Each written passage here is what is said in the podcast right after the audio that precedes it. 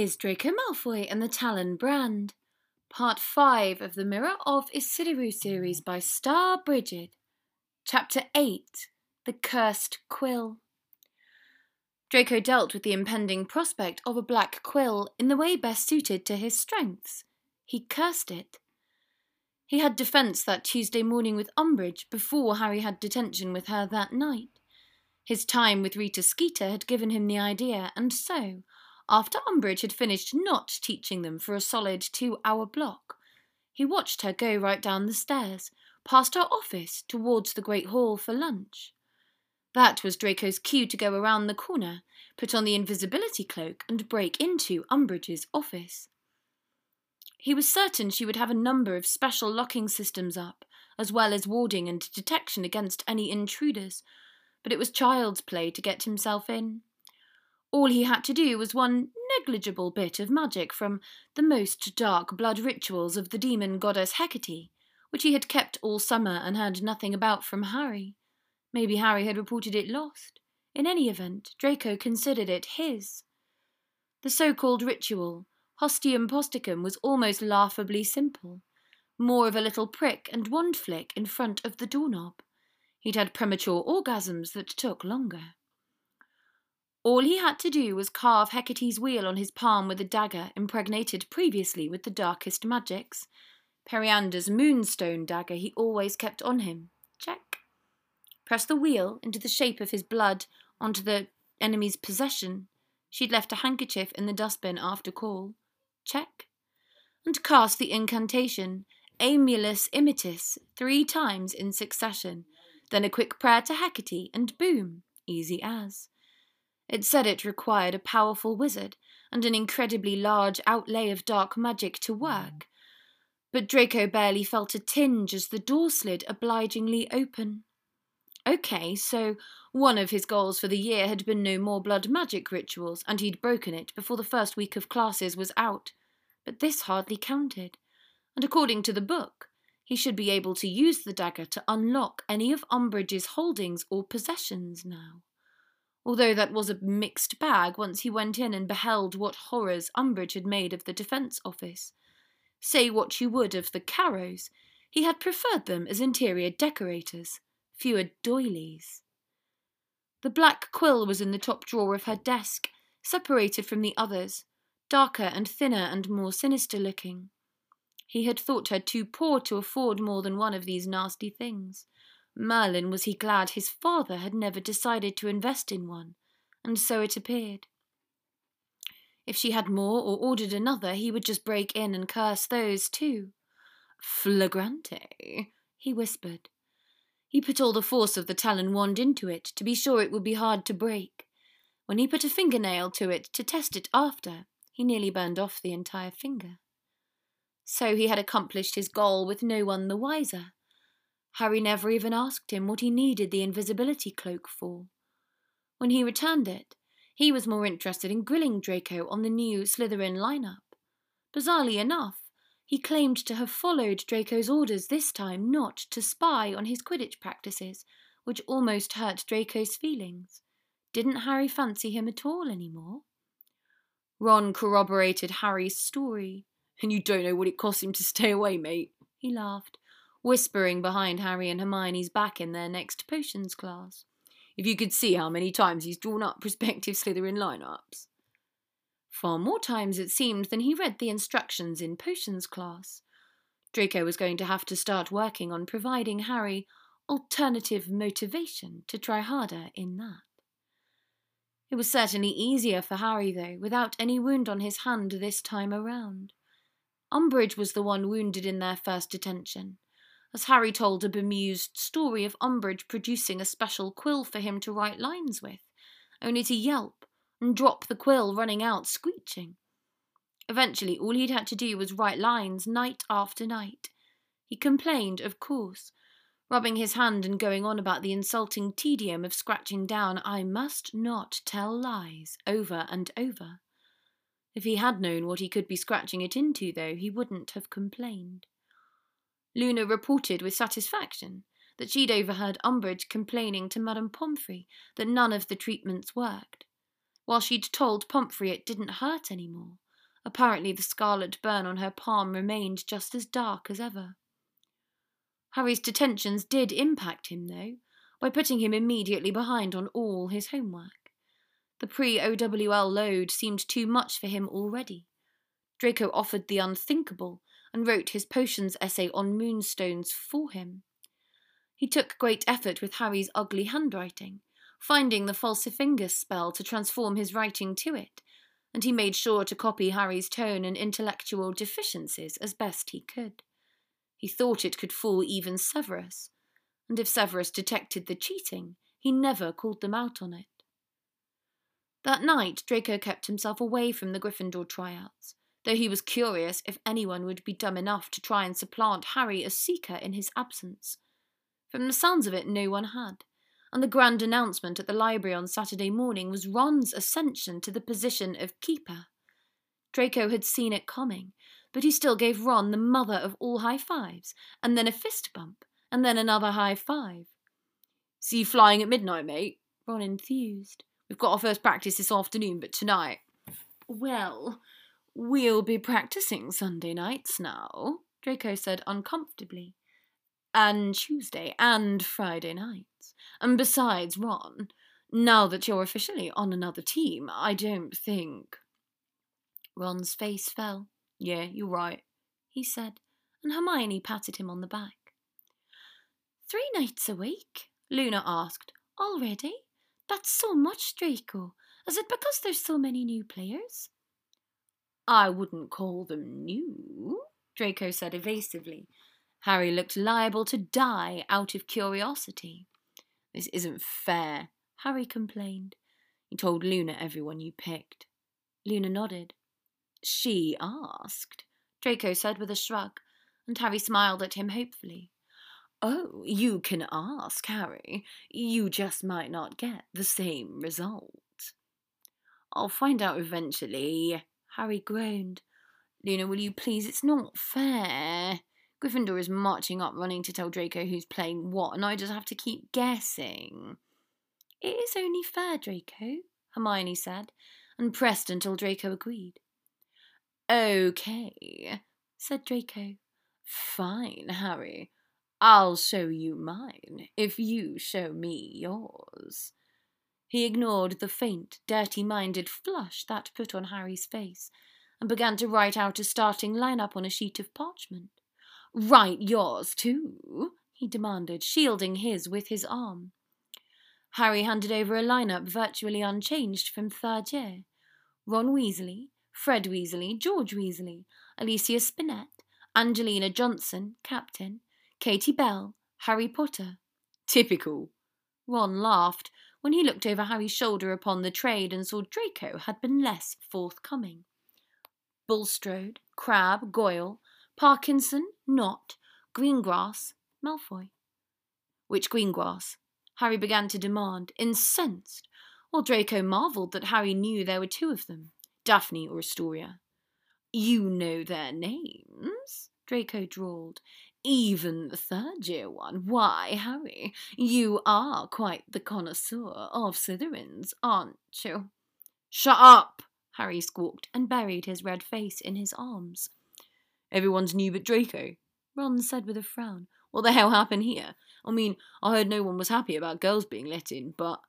Hermione poked her head in, looking up from where she had begun to tune out the Quidditch talk. Draco put on a haughty face.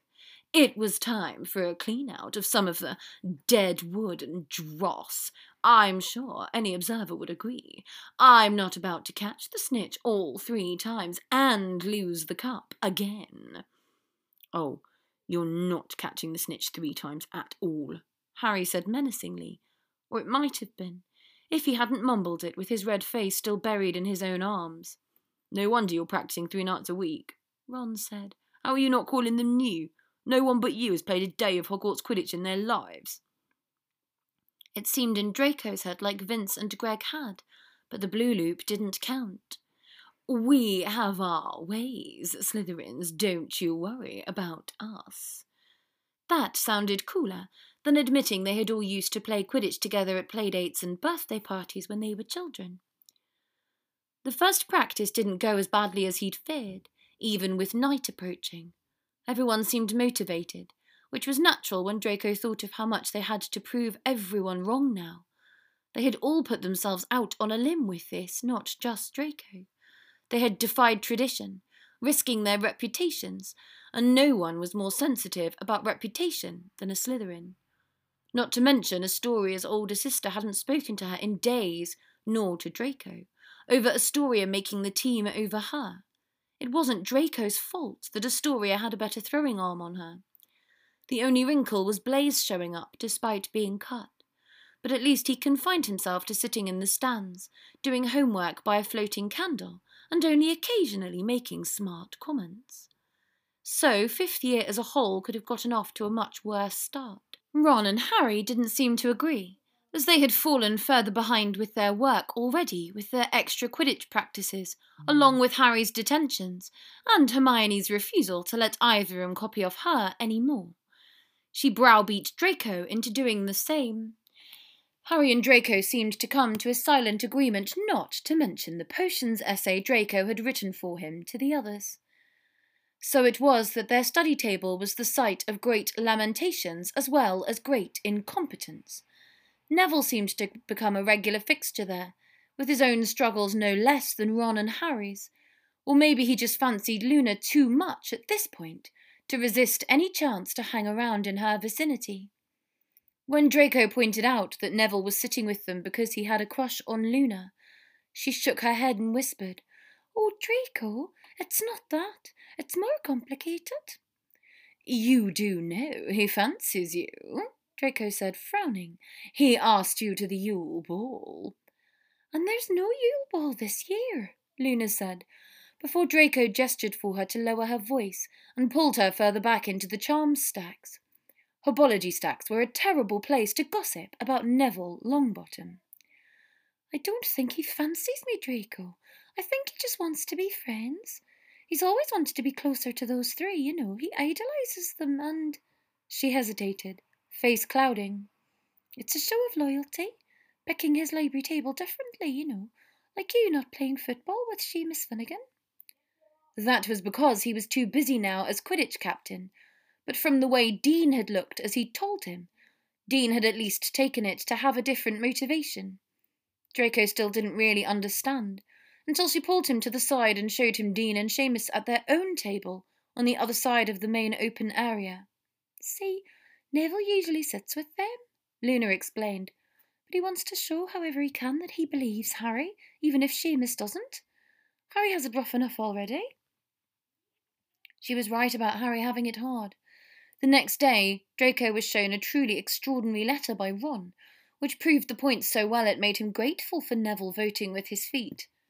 Check out this codswallop, Ron said briskly. You're the only one who hasn't seen it. You can burn it whatever once it's done.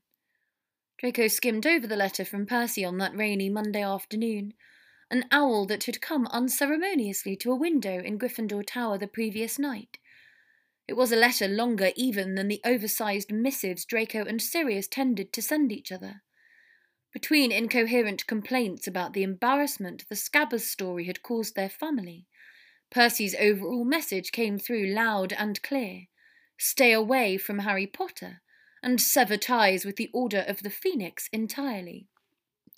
Do you mind if I keep this? Draco asked. Some blood magic calls for a person's possession. You can just use a letter sent by someone for it.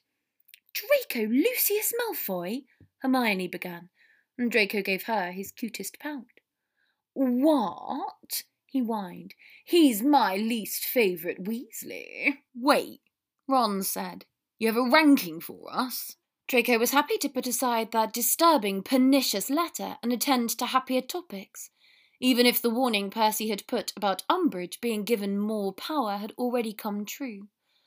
The Daily Prophet had announced, as in the Blue Loop, that Umbridge had been made Hogwarts High Inquisitor, with the only real point of interest in the article a quote from Father, acting as if he was so concerned over the educational standards for his son. Ron and Harry had already sat through a divination class supervised by Umbridge, in which she had tr- harassed Trelawney so excessively that the story even made Hermione express sympathy for her. Then there had been the conversation Harry held with Sirius last night by the two way mirror, where Sirius had given Umbridge's agenda a darker background. Apparently, the information from inside the ministry was that Fudge didn't want Hogwarts students trained in combat, for fear Dumbledore was raising them as a private army to take on the Ministry of Magic. Draco laughed out loud at that, remembering the Blue Loop and the formation of Harry's group, Dumbledore's Army. But none of the others had been laughing at the thought of a whole year without any defence training right after the Dark Lord's return. One would think Fudge was working for Voldemort, setting up the youth as sitting ducks. But no. Draco knew from the inside last time that Fudge was just foolish and blind, and sometimes foolish and blind could be just as dangerous as evil. From all the bad tidings to share, it was no wonder that the other five at the table leapt on the idea of Draco's Weasley ranking as a welcome distraction from the troubles of the real world. Percy's last, obviously, eh? Ron said eagerly. No surprise there. Called you a Death Eater in front of the entire school. He was even beforehand, Draco said with a haughty sniff. Now give me a moment. I need to review my official ranking. Then I'll write it up for you lot and give my explanations. He got a fresh piece of parchment and filled it out with a flourish, before magically copying the sheet to a copy for each of them. Neville looked very happy to have chosen their table over Seamus's. First official ranking of Weasley children, September 9th, 1995, Draco Malfoy. Seventh, Percy. Sixth, Ginny. Fifth, Bill. Fourth, George. Third, Fred. Second, Ron. First, Charlie. The list didn't seem to make anyone happy. Neville was confused. Hermione and Luna were indignant to find Ginny so low, complaining that Draco didn't even know Bill. It was almost like Draco had a grudge against Ginny or something.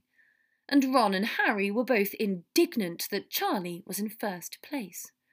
I've been your mate for over four years now, Ron said, sputtering in indignation. And you still put me behind my brother because you think he's hot. Draco shrugged. There are a number of complicated factors that go into this ranking, too intricate for simple minds to follow. You really do fancy Charlie, don't you? Harry said darkly. You two didn't spend any time together at the party for Sirius at the Burrow, did you? The age of consent in Wizarding Britain is sixteen, Luna said brightly. You're almost there. I'm so lost, Neville said, and everyone ignored him. Draco got nothing but grief later as well, when George found out he had been ranked below his brother. He demanded to know if it was just alphabetically motivated, or if Draco had something against him. Draco couldn't exactly tell him, I feel bad for your brother because he's the one who's going to die. So he just drawled, You'll never know, and earned a very impolite gesture before George let him be. These Weasleys took this too seriously. Competitive in everything, that lot. Though seven siblings with limited finances did have to inevitably turn Hobbesian at a certain point. No wonder Ron had such a huge brother complex. Still, everyone was worrying about which Weasleys Draco thought was superior and not whether Fudge or Umbridge was about to get Harry or Dumbledore arrested. That was a real win. Harry got himself another week of detentions from Umbridge, but no black quill appeared for those either. So either Draco's curse had done as he hoped, and scared Umbridge off the things for a while, or she just couldn't afford another yet. Draco's attention turned to another kind of dark magic. His blood magic book, Hecate's Wheel, which in July Draco had, in all his infinite wisdom, decided would be the perfect symbol for Hermione's birthday present. It wasn't an etched design, but an actual wheel, intricate and mysterious, with the five pointed star wedged securely between the mottled turquoise coils. He'd used a real blue diamond from one of Great Aunt Walburga's bracelets for the star, taking hours and hours just on the minute work carving its facets carefully, and it stood out, prismatic and almost eerie within the whirls of darker blue. It would probably be the most beautiful charm of all, even over the dragon Ouroboros that Severus had been the one to carve for her last birthday. But looking at that symbol reminded him of the spells he'd been doing. He thought his guilt would bleed through somehow when he showed the charm to Severus the night before Hermione's birthday. But all Severus did was agree it was an adequate present, more than visually appealing enough to fit in with the rest of the bracelet, and shoo him away. He was being kept busy with all of the extra potions he was making for Draco, so Draco couldn't blame him. Draught of Peace, Angel's Infusion, and even Wolfsbane. Severus had insisted that he not only keep making Draught of Peace, though Draco's had turned out fine in class, but that he would take over the other two Draco had been doing at Grimmauld. Draco had been speechless at the notion of Severus making Remus's potion for him again, when he had seemed more likely to concoct a potion of his own entrails to serve him. But Severus had just said something dry about Draco's Sisyphean ambition of twelve OWLs, making it likely that with any more extracurricular work, Draco would have no time for his captaincy at all. I expect tactical transformation, he informed Draco over the glitter of the charm of the wheel with the smell of the perfect batch of wolfsbane wafting between them. I expect scintillating, cutting edge Quidditch. I expect the Quidditch Cup with green and silver trophy ribbons and the House Cup for Slytherin with it. So go off and draft some plays. I have a myriad of potions to slave away upon for my burdensome godson. Draco gave Hermione a lovely birthday party, as well as the Hecate's wheel charm, which she had oohed and ahed over, with no one but Luna thinking it was anything more than a pretty sort of rune. They had sadly agreed there was no more room for new charms on the bracelet. It left the final contents of her bracelet as a dragon's tooth an ankh, a St. Bridget's cross, a Medusa head, a pomegranate, a star of Ishtar, a Kali Yantra, a dragon Ouroboros, Hecate's wheel, and an H for Hermione. Years of friendship unbroken. He hoped she wouldn't get bored of it too quickly. He pledged to get Hermione a mystery book for this Christmas instead, which marked it as high time for him to devote himself to his other transfiguration project, a secret to everyone but him and Sirius, and now his transfiguration professor, as it was not Severus but McGonagall he ended up spending his time hanging around for extracurricular help. He didn't want to let Severus down, taking on more projects to distract himself from his duties as Slytherin captain, but he had promised to do the rings for Sirius and Remus already, and hoped she would be amenable to at least giving him instructions for a direction to take. She was in the Order of the Phoenix with them. A beautiful design, Mr. Malfoy, was her first assessment when he put the picture down before her.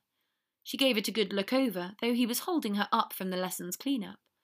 Did you draw this from a real snowdrop?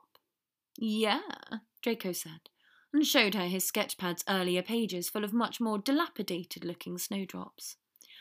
I know there are more picturesque-looking flowers, but does the flower have some special sentimental meaning? McGonagall asked, with an unexpectedly soft smile herself. Did you mean to use embellished enamel or entirely gems? Gems and flowers, plural, Draco said, and took a deep breath. Two of them, one for each ring, and I'm not sure, Professor, this. this is a serious project. I don't know if you've seen. I make transfigured jewellery like like a lot, just as a present for friends, but this is something I'm getting paid for. I mean, I'll give the money back if it's not good enough or if he doesn't end up using it. Calm down, Mr. Malfoy. Why are you whispering? Draco pulled out his wand and called, In motus.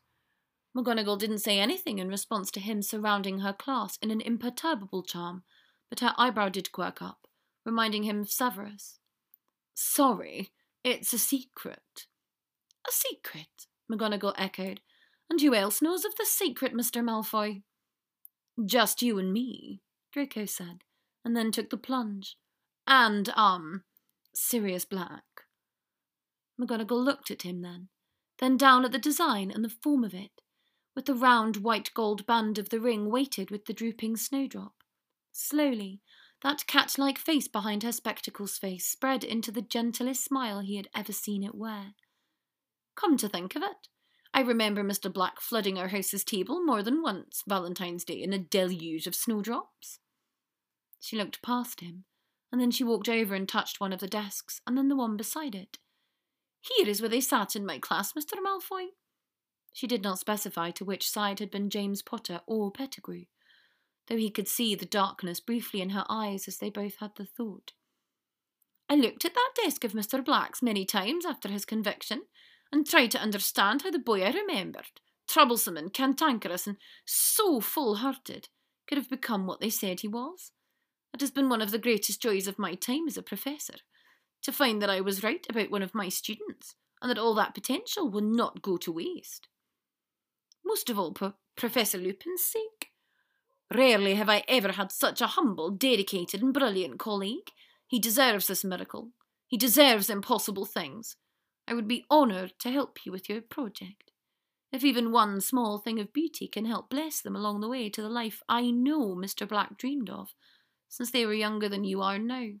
Yes, it would be my honour, Mr. Malfoy. She was looking misty eyed, and Draco felt much the same.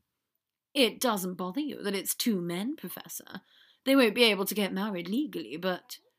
McGonagall waved aside the objection dismissively. Such love has been felt by some of history's greatest wizards, if also some of its darkest.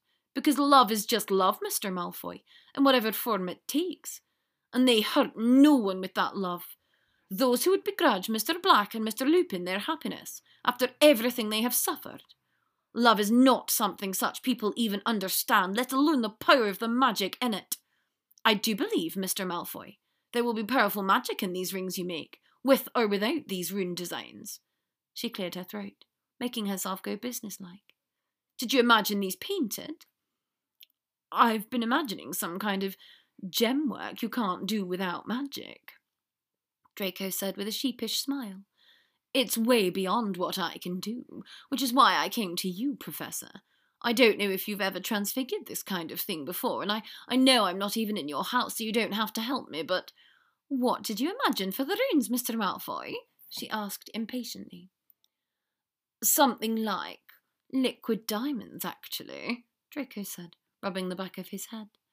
Melting gems down and using them as a sort of paint in their most liquefied form. I had this as white gold, but the band could be black gold, mottled or pure black, or even raw black diamonds. It would set off the snowdrops more. A whole band of raw diamond would be pretty special. The melted diamond effect should be possible, McGonagall said, pushing up her spectacles and looking down at his drawing again critically. Although it is incredibly advanced and precise magic, what does sound impractical is the sheer expenditure of? No, not really, Draco said brightly, and reached into his bag and produced the huge onyx and gilt jewellery box from Grimmauld. Here's what we're working with, no holds barred. The more of it we use up, the better, really. Call it an exorcism. You know where it's from, don't you? Once Draco opened the box, and she saw the number of black sigils, she understood. Oh, yes, Mr. Malfoy, she murmured. An exorcism indeed. Oh, yes, this shall do nicely. You will have to take out books, perhaps send for some. We should write you a list of titles. Draco began the slow, close, intricate, patient work of crafting a snowdrop ring for Remus, and then making a matching one for Sirius. He was waiting for Hagrid to get back for full OWL review, in hopes he would privately help him review for the care of magical creatures OWL, and Severus taking over all his potions was a godsend. But Draco was kept busy with the rings, the other eleven OWLs in prep, coursework, and practices three days a week. He had to plan for an entirely new Quidditch team up against a seasoned Gryffindor in November. So when he and Luna first heard the rumblings of Dumbledore's army, Draco's immediate response was absolutely not. You don't think it's a good idea? Hermione said, looking so disappointed by his reaction it was hard not to feel guilty. Harry's head lifted at that, as if looking for Draco to give him an excuse to bail out of it before it began. No, no, Draco said hastily, raising his hands. It's great. I just don't want any part of it. You gave Harry private dueling lessons last semester, Ron said. And Draco cast the Inmotus around their part of the Transfiguration courtyard again for good measure. Some second year Hufflepuffs tried to cut across the grass towards their class and had to stop, puzzled, as an invisible barrier repelled them. You did, Ron persisted, rolling his eyes at the sight of Draco repelling the Hufflepuffs. And we all know that came in handy, didn't it? It's great. If Harry's willing to provide all you lot a real defence education, Draco agreed, not wanting to dissuade them from a very worthy pursuit. Salazar knows Umbridge won't, but you can't start a defence against the Dark Arts Club with me around. I bring the dark arts, yes, but not so much the defence. What about the visual appeal? Ron joked. Who's going to bring that without you? Draco smirked at the reference to his own joke, then put on a look of faux offence. Excuse you. Did you not notice my lovely cousin here beside you? You're in, aren't you, Luna? Luna nodded excitedly. She seemed the most committed new member of Dumbledore's army before it even began. Luna brings visual appeal for days. Have you not noticed her earrings? Neville offered copious praise while Luna obligingly pulled her hair aside to show off the day's earrings, which were a pair of singularly surly little hanging pink armadillos. When you petted them, they sneered at you, and when you scratched them behind their ears, as Draco demonstrated, the armadillos would turn to look at each other in weary despair over what you had to put up with. You don't have to join, Hermione said with a sigh, ignoring his diversion attempts. But will you just come along to this meeting we're setting up? The first weekend in October is Hogsmeade. We're going to tell everyone who's interested to meet us at the Hog's Head to plan it. Well, that's right out then, Draco interrupted. A Malfoy in the Hog's Head. It's against the laws of nature. The skin would crawl off my bones of its own volition. Draco Lucius Malfoy, Hermione said firmly, Frankenstein, you are coming, and that is that. Draco's mouth fell shut. Well, she barked. Okay, Draco said in a meek voice, but I'm not joining, all right. All right, said Hermione. It's settled. October 5th. We're all going. No one but us is going to even show up, I bet, Harry complained. He's going to want to hear what I have to say, except to make fun of me or call me a murderer. You might be surprised, Hermione said primly, and Draco knew she was right. Let's make a mandatory member count below which I don't have to join. Draco began. Harry sighed and rolled away from him on the grass, staring off at nothing. It's fine. It'll be easier without Draco taking part anyway. Suddenly, Draco found himself seized with the mad desire to join Dumbledore's army if it was the last thing he ever did.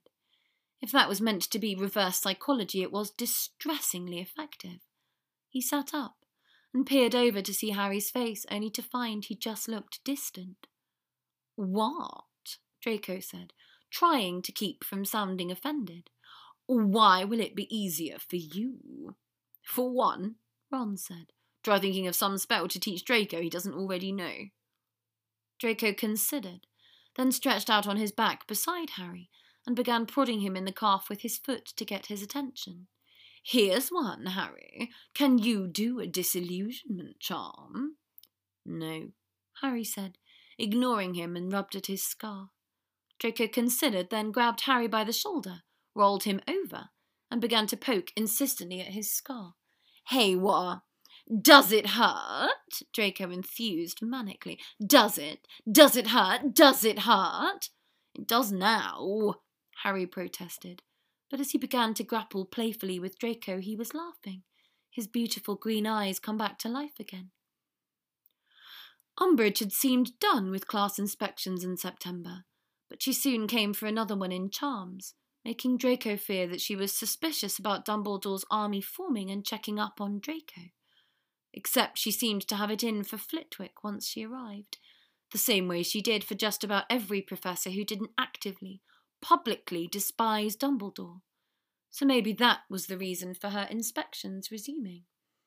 Poor old Flitwick, as perfectly ordinary and competent a professor as anyone could imagine, had to suffer her constant pointless interruptions throughout, with her little cough of ahem cutting off every time he was about to make a useful point. And when they were told to practice the colour change charm individually on their berets, she seemed to hone in immediately on the two least likely to succeed, Vince and Greg.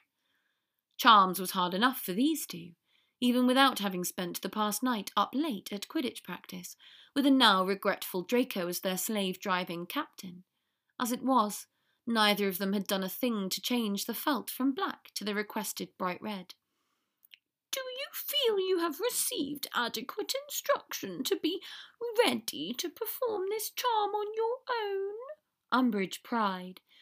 In a class of only the nine fifth year Slytherins, everyone could hear her loud and clear. Draco gritted his teeth and kept his head down, but it was hard to ignore the awkwardness in the air as Vince answered after a confused moment. Yeah, totally.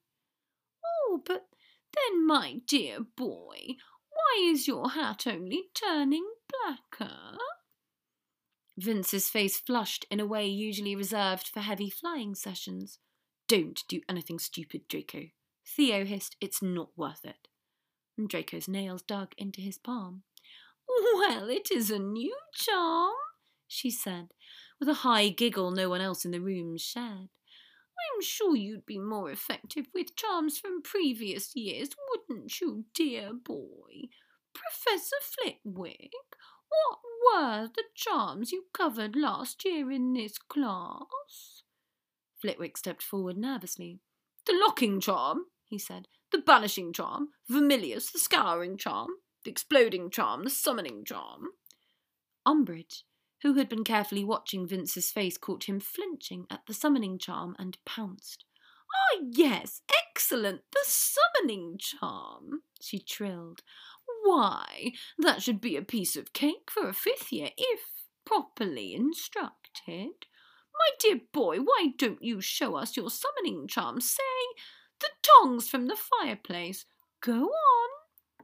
Accio tongs, Vince said, looking rather doubtful of his own ability to accomplish the charm which, of course, he had barely ever managed last year. The closest he had come, reputedly, had been during exams, when, in response to the command to summon an eraser, he had summoned Flitwick's glasses off him. Accio tongs, he said louder, doing the wand motion correctly, and the tongs quivered in the air but showed no sign of budging. Draco, Theo hissed again, putting a hand on his arm, and Draco looked down to see his hand had gone into his wand pocket. It's, uh, it'll work in a second, Vince said dumbly. An Umbridge whirled on Flitwick triumphantly, who quivered before her alarmingly. Is this the uh, typical level of this class? she asked, voice saccharine sweet. All students are at uh, different stages at different times, Flitwick said fumblingly, which was the kindest possible way of saying the student she'd picked was the biggest doofus in his year. Oh, really? she said, widening her eyes in faux enlightenment. Who would you say is the best student in this class, then, Professor Flitwick? Draco tried to sink lower into his seat, but Flitwick didn't blink before happily proclaiming, Oh, Draco Malfoy, without a doubt, he's a real prodigy. Umbridge's jaw tightened, the pretence of niceness flickering in and out on her face at the reminder of the boy who had sparred with her on the Wizengamot stand. Very well, then, Mr. Malfoy. Why don't you come to the front of the class and we'll see the level of what the best of you can do? Draco glanced over at Flitwick, who looked elated by this turn of events having full faith in Draco's casting abilities. The poor bastard had no idea he'd said the absolute last name he should have if he wanted to get into Umbridge's good graces. He might just have signed his death warrant, if she didn't already have so many targets in her sights. Trelawney and Hagrid, the Blue Loop told him, were likely to come first. and Draco didn't want to be the reason for Flitwick to be in trouble this time.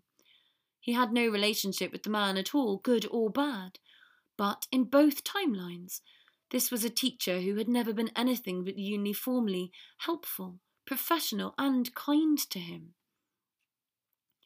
Draco marched up to the front desk in front of Flitwick's stacks of books while Flitwick moved out of the way. Very well, she said silkily. Let's see your colour change charm. Accio beret, Draco said, forestalling any request for a summoning charm, before casting Colovaria and turning it a perfect Gryffindor crimson. She was dreaming if she thought she could name a charm from the curriculum that he couldn't do. The banishing charm, she ordered, and he duly cast Depulso and sent the beret flying away. Vermilius, she said, and he sent up red sparks, unable to hide the boredom on his face, while Flitwick beamed in naive pride. On it went, through the third and fourth year charms, until Umbridge seemed to realise she was getting nowhere, and went on to things he shouldn't have to know at the start of fifth year. Aguamenti, she said, and his boredom didn't change as he produced water from the end of his wand, summoning a log from the fireplace to extinguish with it.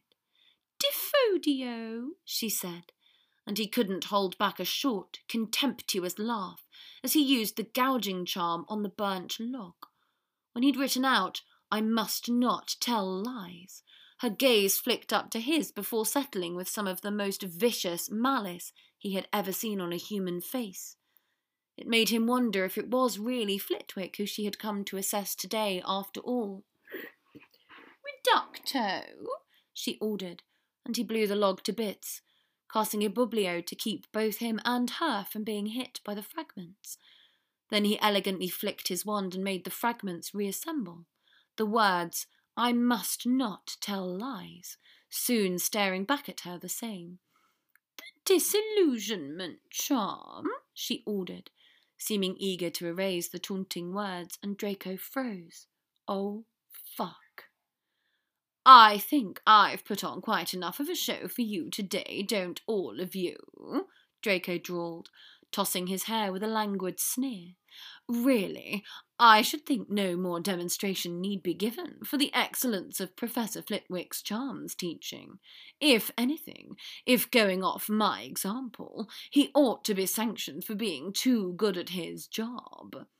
He was not about to stand up there and attempt a charm he knew he couldn't do not in front of her. See, look at my charm work, he said, and levitated the log in the air before her eyes.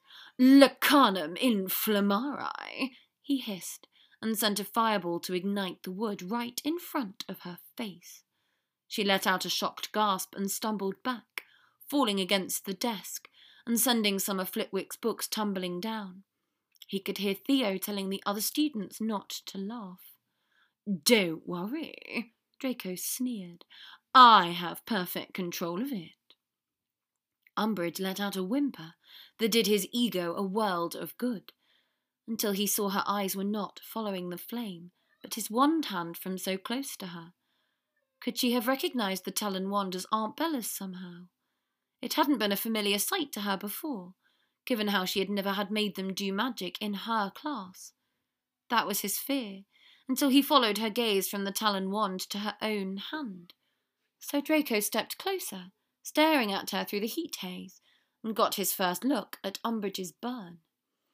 He'd thought it the curve of a quill, but it was a sharp angle, a bend at the centre of her palm, in a shape and thickness nothing like the black quill should have left when she touched it. The brand it had left was the exact impression the talon wand had made on the hands of mother, father, Sirius, and Karkaroff. Except she hadn't touched his wand, just a quill he'd cursed. Unless there had been something more in that ritual he'd done from the Hecate book to get into her office. But it had been easy. He hadn't felt drained after it at all, energized, if anything. Draco vanished the burning log and pocketed his wand, tearing his gaze away from her hand. She didn't seem to have noticed his attention on her Talon brand, so fixed was the horrified transfixion of her own. Is that enough of a demonstration, Professor Umbridge? he asked, and faintly she nodded. Well, Professor Flitwick, she managed to get out, though her usually ruddy face had gone pale. Your student is adequate. You will be receiving the results of your inspection within ten days, she said, and left the classroom before Flitwick could even wish her goodbye. The other Slytherins, as well as Flitwick, gave Draco a hearty congratulations on his performance, though Draco was too shaken not to admit. I can't do a disillusionment charm, you know. I've tried. We'll cover it this year, my boy, Flitwick said warmly. I will make sure by the time OWLs come around. Most impressive work, Mr. Malfoy. Yes, Draco said softly, with the image of the Talon brand seared into his vision. Impressive indeed. Thank you for listening to this chapter of Draco Malfoy and the Talon Brand, part 5 of the Mirror of Ecidyrue series by Starbrigid.